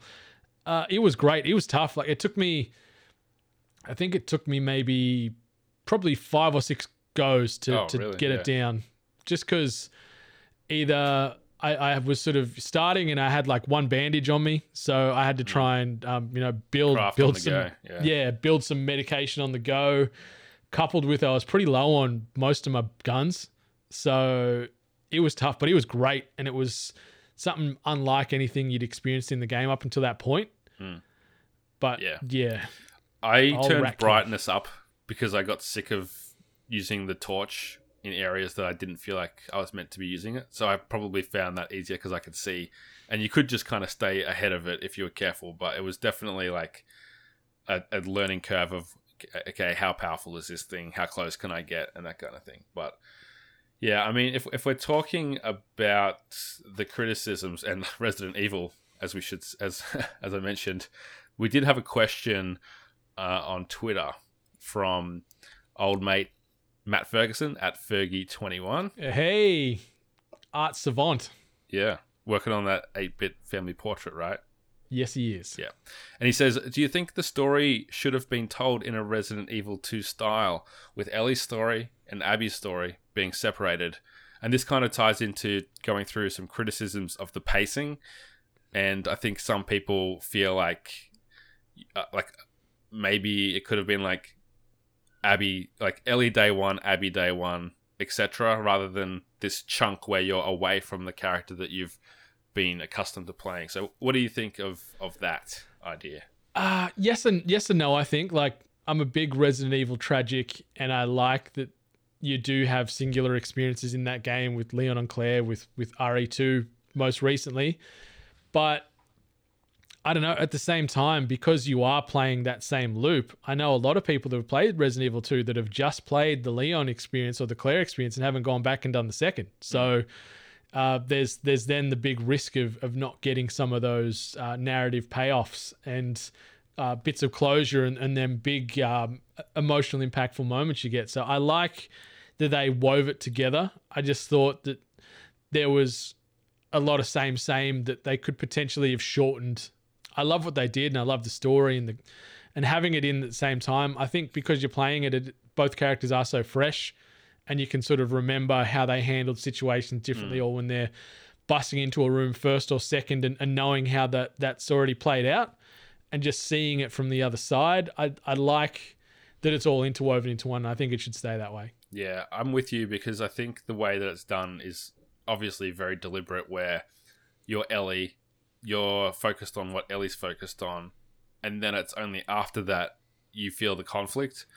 Whereas if you did day one as Ellie and then suddenly you knew who Owen and Mel were in more detail and you were killing them in, in day two or whatever it was, like that's not the way that they made the game to be. And like the first time you fight Nora as Ellie, you're like, yeah, get her, like chase her, get her infected in this with the spores. Yeah, And she, beat her she was a tough little character. Yeah. Like she's she's getting destroyed by the spores, and she still ain't giving up anything. And Yeah, and the way it cuts away, you think, okay, she didn't give up, and she just ultimately died in there. But then you find out, yeah, Ellie beat it out of her. caused that much harm to her. She she eventually caved in. Mm. So So yeah, I think like learning about the characters after the fact makes it work in that sense.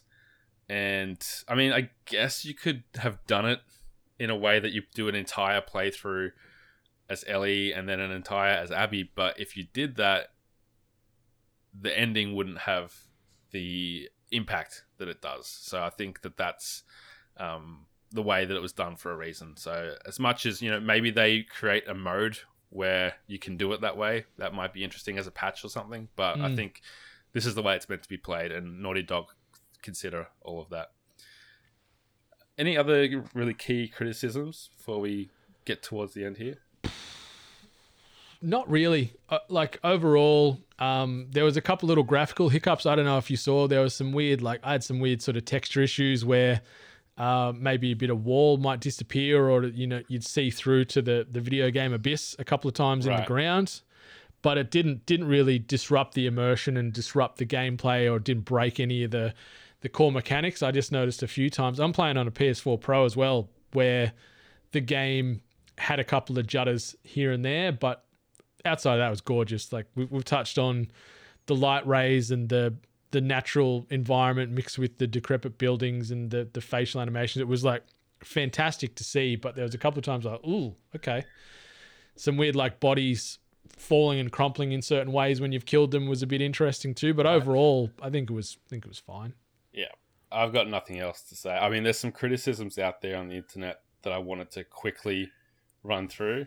Um, number one, there are people who are saying like the writing is lazy. They use like shock to get people to feel this way or feel that way, um, and it's like I feel like a lot of these people didn't play the game, especially when they're making these um, comments about like Abby being like a trans character, or they're saying like the fact that Joel's only in it for like 20 minutes, and it's like you obviously haven't played it because that's not true. He's basically in every chapter of the game to- Yeah. to some extent.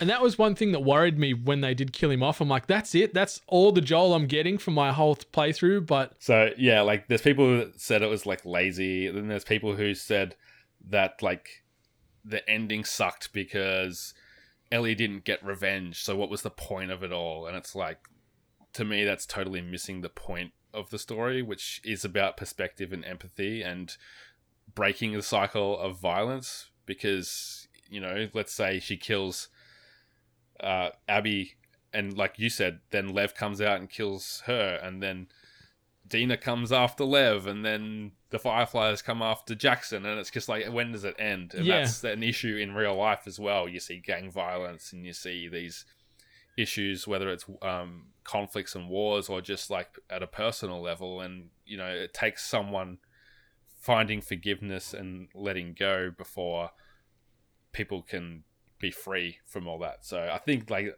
that is the point and that's It's just the internet being idiots, really. It is. And the only the other critique is like that it's too violent and they're bashing you over the head that violence is bad and duh like obviously but i think that that's it's that's a really reductive way to talk about this game like i'm referring specifically to a review that i read from a site that i won't mention because i don't like them that much but it was it was just very sarcastic and like oh naughty dog you think you're teaching us that violence is bad like there's these there's these different levels where like the far right really hates this game because it has LGBT and trans characters, and then there's people who kind of hate Naughty Dog because they have crunch culture and the games are violent and they maybe because like Laura Bailey's a, a white woman that played a black character, so it's like it's this weird political thing about like hating on Neil Druckmann and the studio. Um, and I think that it's so internet culture crap. Like it's just It's just just this rage the game, culture. yeah. play the game, form your own opinions. Oh, and one thing that I thought was a bit strange in the game too was the the sex scene with with Owen and Abby uh, on the like I thought that was that's such a bizarre moment, and that was um, the only nudity we got in the game too, which which Hmm. surprised me. Like you know, I know it. Uh, the photo of their- Leah, her selfie, Oh, yeah. Polaroid. That's true. I, have a story about that sex scene though. Like I was playing that part of the game, and my mum was in the room, and she was reading a book, and it was kind of like 9, 10 o'clock at night, and um, I had headphones on, and I was just like, oh, oh, oh, don't look up from your book. Like I just was like playing and like occasionally pausing it and looking at her to make sure she wasn't like noticing what I was doing, because it's not like there's no way around it. Like that's a pretty like it's a sex scene. Like it's re- yeah, it's it's very like rough and yeah. It's a very primal primal yeah scene. yeah. And I was just and sh luckily she didn't look up from her book. It must have been a good book. But phew, getting through, I couldn't like not that it's it's not the kind of like uh scene that I think is meant to be like super erotic or anything, but I couldn't enjoy it on any level because I was just nervous about my mum looking over.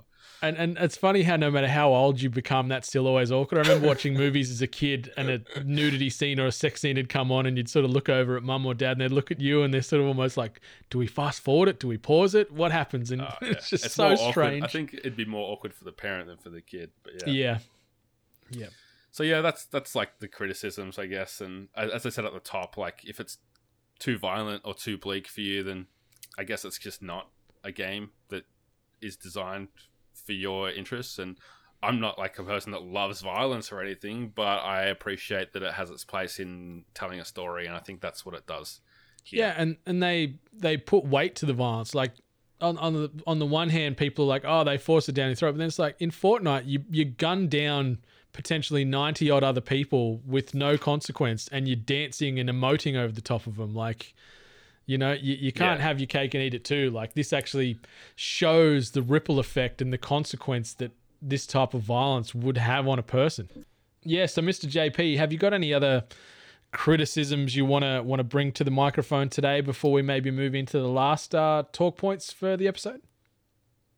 trying to think and i mean i've played the game twice now and finished it twice and i feel like if there was anything else i had issue with i would be mentioning it but i mean uh, i guess one thing that i really liked that would have been good to have more of was the downtown scene or sequence with dina where you can openly explore the area and there's not really a set linear point to go to Mm-hmm. I'm as I get older appreciating linearity more in games and just being, you know, told like this is where you're meant to go. But there's something so great and freeing about that part of the game where you have an area to explore and there's a discoverability where you can like find a key to a shop and then you find the shop later or you see a sign on the on a bus stop and it says like a guitar shop and then you go there and you have this amazing scene with Ellie playing Take on Me. That if you didn't see that, scene, oh my goodness, if so you didn't, beautiful. If you didn't see that um, sign on the bus stop, or if you didn't literally walk past the door of the music shop, you would have missed that entirely. Which I think makes you feel like you've caught something as the as the player that others may have missed. And it would have been cool to have that a little bit more. Um, whether it was in in the parts with Abby, maybe when you're walking around the stadium or something. But at the same time, we've been complaining about the length of the game already, so I can see why it wasn't done like that. But yeah, I think that that speaks a lot to like um, Naughty Dog pulling things from games like Uncharted Lost Legacy and implementing them in this game where it did have a, a section that was like that. And maybe it's something we'll see more in their next game, whatever that might be. Yes, so, so I guess that weaves nicely into the the penultimate question here is is do you envision a sequel and and what would you I guess think would work best for A Last of Us Part 3? Would we be following Ellie and Abby or do we go to completely different characters? What would you do if you were Neil Druckmann? It's tough because there's kind of two parts to this where the first thing is that The Last of Us almost by the definition of the title is about Ellie and Joel to an extent, or whoever Ellie might be with. So it's hard to kind of reconcile that it could be about anyone apart from her. Like she was in Left Behind, she was in the first game. She's obviously the key part of second game. So I guess it could be about her adventures after leaving the farmhouse at the end of this game. I just don't think it's a good idea to do it. Unlike, you know, the the ending of the first game, it was like oh, you wanted to see what happened next because there's so many unanswered questions. Like, did Ellie believe Joel?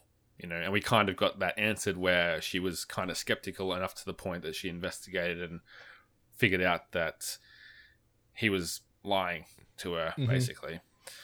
And I don't think this game has those questions. Sure, there's that open ended part at the end where where does she go when she leaves the farmhouse? But I don't think it's that open ended question that needs a whole game to answer it. And I'm just not sure that it would be worth exploring. It could be a different situation altogether, different part of the world, different part of the country. Maybe it's a story of the Seraphites. I think that would be interesting. I think it would be a great, maybe standalone, like 12 hour experience, kind of like Lost Legacy was with Uncharted. And it's it's actually a good precedent because up to that point, Uncharted was Nathan Drake, and then Mhm. you had a game where he wasn't in it. So I guess that's that's a, a sign that they could try and do that. I just don't think it will happen. Really. What about you? Yeah, I I envision there'll be a third one in the future just based off the sheer volume of sales. It's like 4 million copies in the first hard, week. Like yeah. it's the fastest selling week 1 PlayStation release. Not 99 like I'm a, not 100% certain, but I'm 99% certain of certain of all time based off what I've seen on the stats as far as a week 1 Mm. Sony exclusive from a from a units moved perspective. Like 4 million is huge and we're going to see that still continue. So I think the appetite's there, and, and Sony being Sony are probably saying, Naughty Dog, what have you got in the back pocket as far as continuity of story or just expanding on this world even more? Uh, the Seraphites getting getting some perspective from them could be pretty cool, and sort of seeing just little things popping up on Twitter now where you're seeing some of the development stories coming out. Like I was reading a like a 30 page Twitter thread last night from one of the developers talking about the the research they did with all the the whistles that the Seraphites use and the mythos behind that and studying certain cultures that use that and what they meant and how they went about it and just sort of seeing the the the hard work and the thankless work that like you hear the whistles in the game you're like okay it's a whistle but seeing stuff like that so maybe fleshing out that that scar or seraphite culture could be cool but maybe like I refuse to believe that Ellie is the only one on the planet that's immune to this. There's got to be a small collection of people scattered around the globe so maybe it does go down that perspective of uh, picking up the story and moving it to I don't know to Europe or Australia or Asia or wherever because clearly this this virus has impacted more than just America. The whole world is in ruins. So yeah, maybe move the location and, and change it up that way. But I'm happy. I'm happy with how, it ended. Like it closed, like it gave you closure on on just about everything, and and it's nice to sort of just theorize and wonder what Ellie is up to. Like, did she go back and settle and, and her and Dina rekindle and are, and are living the perfect life? I choose to think yeah, but ultimately probably not knowing Naughty Dog. So yeah, I, I wouldn't be upset if we never got a sequel. I'm happy with where it ended. Yeah, and I think a lot of people would have said that about the first game as well, but I'm quite glad we got this one. And if they decided to do a third one, I'm sure they would only do it if it was going to be fantastic. So I ultimately put trust in Naughty Dog, but at the same time, I think they're probably over this. I think they could make um, just as much money by doing Uncharted 5 or a new Uncharted spin off with characters that kind of come. I'm not going to spoil the end of Uncharted 4, but anyway, I, think that they could do an Uncharted game Yeah. or something completely new because They- yeah, they've got you know, many stories to tell, no doubt. well, at, at one point, The Last of Us was completely new, and people said, "Well, why don't you do another Jak and Daxter game?" and it's like, well, if we did another Jak and Daxter game, you never would have got Uncharted, and you never would have Mhm. got The Last of Us if if that happens. So, uh, yeah, it's a studio that I put full trust into. Whatever they come, whatever they come up with next, I'm playing it for sure. hundred percent. And I think I think sort of I guess the sequel could kind of bleed in nicely regarding the the confirmed s- series on HBO. So maybe they're going to expand on some of these stories, or Yeah. almost tackle sequels indirectly through the television show. Uh, especially with Neil Druckmann being one of the creative drivers of the show, it leads me leads me to this. But let's uh let's weave in Matty Tilby one last time. Lastly, what do you see the HBO series of The Last of Us being? Do you see it being more of a world building exercise, or do you think that they might continue the plot in some way? It'd be interesting to see what they do with that in the next couple of years. Thanks, guys. So yeah, I I definitely see the sequel translating to the to the small screen. I think they'll they'll sort of obviously depending on who they cast and what they do, but I'm assuming they're going to follow the the same beats from The Last of Us one and Part two, and then just if there's the hunger for it and the, the audience to gener uh, you know, to justify having multiple seasons. I think that's where we're going to get a sequel that's done on the television screen as opposed to done through the PlayStation 5 or or 6 by the time uh, they maybe decide on a third. What do you reckon? Yeah, I, I don't know. I haven't read anything outlining the plans for the series as far as the story it's going to tell. So, talking out of my butt a little bit here, I don't think they should cover Ellie and Joel's story in a TV series. I feel like the game is such a great narrative already. It's so cinematic and theatric already that if you just watch it on YouTube, there's a movie there. It's animated movie instead of live action, but it's there and it's about, you know, depending on which version you look up, it's like 7 hours long, Mm-hmm. including some of the gameplay with narrative in it too.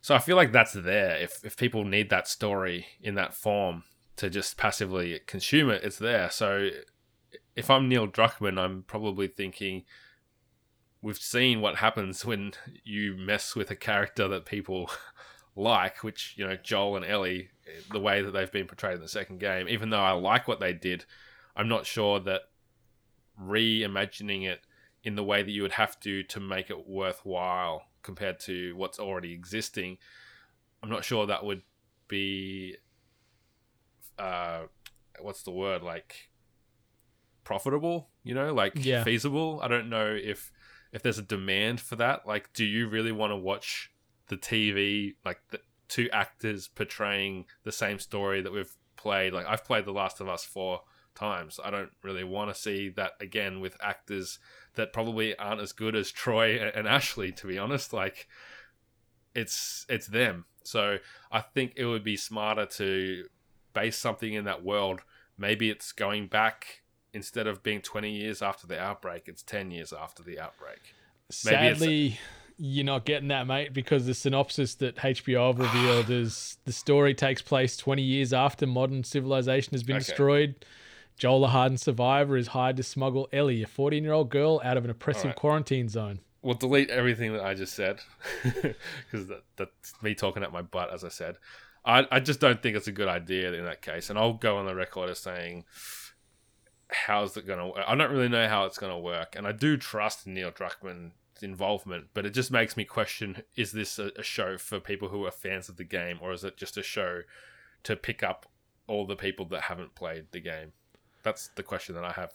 Yeah, I'm I'm hoping fans of the game will will what like be able to appreciate the show like uh, but as as you said I mirror exactly what you were talking about there that the the cutscenes already exist and have been been spliced together by people in in the communities and made it into its own viewing experience and you could do that with The Last of Us Part 2 as well mm. with what you have there so if it's just going to be a rehash of that, but just in in a real world as opposed to CGI, I'll still watch it. Like I still love that yeah, story. I've I haven't played the first one.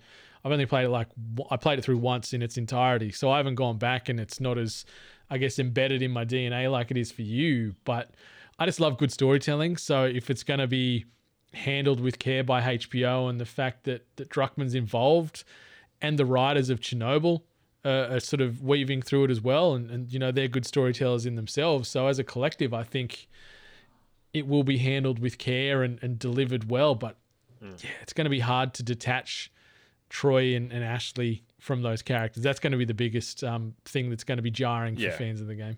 Especially when Troy is like, you could literally just let him grow a beard and he could just play the character. I wouldn't be opposed to that, to be honest. Yeah. But it won't happen. Mm. It, that kind of thing just doesn't happen. so yeah, that's that's our uh, that's our thoughts on The Last of Us Part Two. Phenomenal masterpiece, I think, is is the the common understanding we have from from each of us here. Uh, brilliant writing, brilliant acting, brilliant sound, brilliant graphics. You know, the combat's been improved. The the gameplay mechanics have improved. Like as you mentioned, just being able to uh, get more vertical the jump, even though it was a bit janky, still gives a yeah. nice layer, like a new element to the game. I really love my time I with fell it. off ledges so many times trying to jump across for some reason, like rushing, rushing it. I think, but yeah, yeah, that part with with Abby and um and and Lev working through to get the medication. You got to traverse the the rapidy area with the broken part. I I died twice there, but that's that's about it. I had a good hold of it, but I guess what would you give it out of ten? I mean, I have to give it a ten just because of the way that I've talked about it and the the way that it affected me. I think what it set out to do for me, it hit it perfectly. And I understand it's not going to be that for everyone, but you've asked for my opinion. It's a ten. Yeah, I'm I'm at a nine and a half just I think it's as close to perfect as you can get in in gaming, but there was just a few little minor gripes where I think they could have improved. But overall, phenomenal game, must buy, in my opinion. Um, and some yeah. of the best storytelling, not only in gaming but in general media and pop culture. Like it For just sure. hit me in so many ways, and especially with with what we sort of alluded to earlier, the the scene with Joel and Ellie. Uh, I guess we could wrap on a, on yeah, a really nice moment flashing back to to Joel to, to Ellie's birthday, and Joel takes her on a little bit of an uh, exploratory adventure, and they end up sort of finding an, an, old sort of decrepit museum, and they go through and and you know exchange stories and facts about dinosaurs, and, and a couple little mm. nods to Jurassic Park the movie, and it ultimately ends with um. Joel and Ellie climbing into like a little little spaceship, a little like exploratory pod, and he and he gives a a mixtape that he made and she chucks it in in the headphones and, and just you know they escape this dark depressive extremely volatile world for just a minute you know? And it was just such a beautiful moment between you know father and daughter two friends two peers two people that adore one another. And yeah. it's such a beautiful touching moment. It is and it's really important in the game because it's so bleak. There's no not much happiness and, and levity throughout the game. And I think it's the first time after Joel's death that you see him. So it kind of brings that sense of relief in some ways as well that he is going to be part of the game going ahead. Um, there's these moments, and there's I made a few notes like there's these parallels between Abby and Ellie where you know you, you have Ab, uh, Ellie walking around Jackson and, and that sense of community, and then you have Abby walking around the stadium to the cafeteria and everything. Uh, you have the aquarium scene with Abby when they discover that her and Owen together, and then the flip side of that is Ellie and Joel in this museum, and it's there's so many great parts about it from the beginning where Joel pushes her in the water, and you see it's the first time I think in the game that Ellie swims, and it's like, ah, he did teach her how to swim. You know, it's, it's along with the guitar. It's a, a reference to the first game where I'm going to teach you how to play guitar after this is all over. And then, I mean, what was your reaction when you finally got there and you saw that giant? I think it was a T Rex outside the Mhm. the museum, and you're like, oh, that's what that's what's happening. I was just like Rach and I, we were smiling ear to ear. It was just such a beautiful moment, and you know, y- your weapons are down. You know, th- there's no obviously no all, you- tension. yeah, you, you, you're always, I guess, partially weary, thinking that something could bust out, but it's just such a such a perfect moment, and yeah, it was it was just this glowing, warm feeling, and just seeing the love and feeling the love because you, you're so attached to these characters at this point of the game, especially after obviously playing the first one and all that that they've gone through. But it was just really nice to see, and you could breathe easy for a minute and just enjoy what was happening without the worry of a, a clicker coming in and getting you or a um, you know WLF agent trying to you know sniper shot you because they never seemed to goddamn miss. So it was really nice to um really nice to see. And and yeah then yeah getting that moment with with Abby and and her father or even Abby and Owen when yeah they were doing the aquarium part it was was a great sort of yep they were walking the same paths even though they didn't they didn't know. So Yeah, and, and I think there's just so much in there that speaks to the continued development of Joel and Ellie's relationship, like where things left off in the first game. You know, that there's that amazing moment with the giraffes that you kind of they, they experience it together, and it's it's a moment of joy that they get to share that's so rare. And for Joel to go out of his way to give Ellie that experience, it makes you feel like yeah, like he's now taking that father position and he's not just protecting her but he's actually trying to make her life fun and enjoyable. And you get so much great moments between them like dad jokes and like talking like correcting each other about like the names of the dinosaurs and then there's all the stuff with Ellie putting the hat on the different dinosaurs and then Joel wearing it and the con- the continuity of, of Ellie's obsession with space and everything is just really amazing from the storytelling perspective. And another thing that they kind of lifted from, I guess, Left Behind, where you, you're running around the mall with with Ellie and Riley, and it's just a, a time to enjoy the characters Mhm. and nothing else really. So yeah, that that's something that I really appreciated. I loved all the flashbacks. We didn't talk about the one where they're kind of searching for guitar strings and you, you're getting to see life in this relaxed environment compared to what we've been used to. They were all just so important to the progression of the game and, and Ellie's journey to discovering the truth about the Fireflies. So I, I really cherished those moments, and I think that they're just so memorable, and, and they're the ones that that make me feel the warm and fuzzies, and that's so rare in a game that you get hit time after time with grief and um and like anxiety. So it's the the highs and lows that make it work together and and don't make you put down the controller and never pick it up again. it's just something that's going to stay with you long after you're done.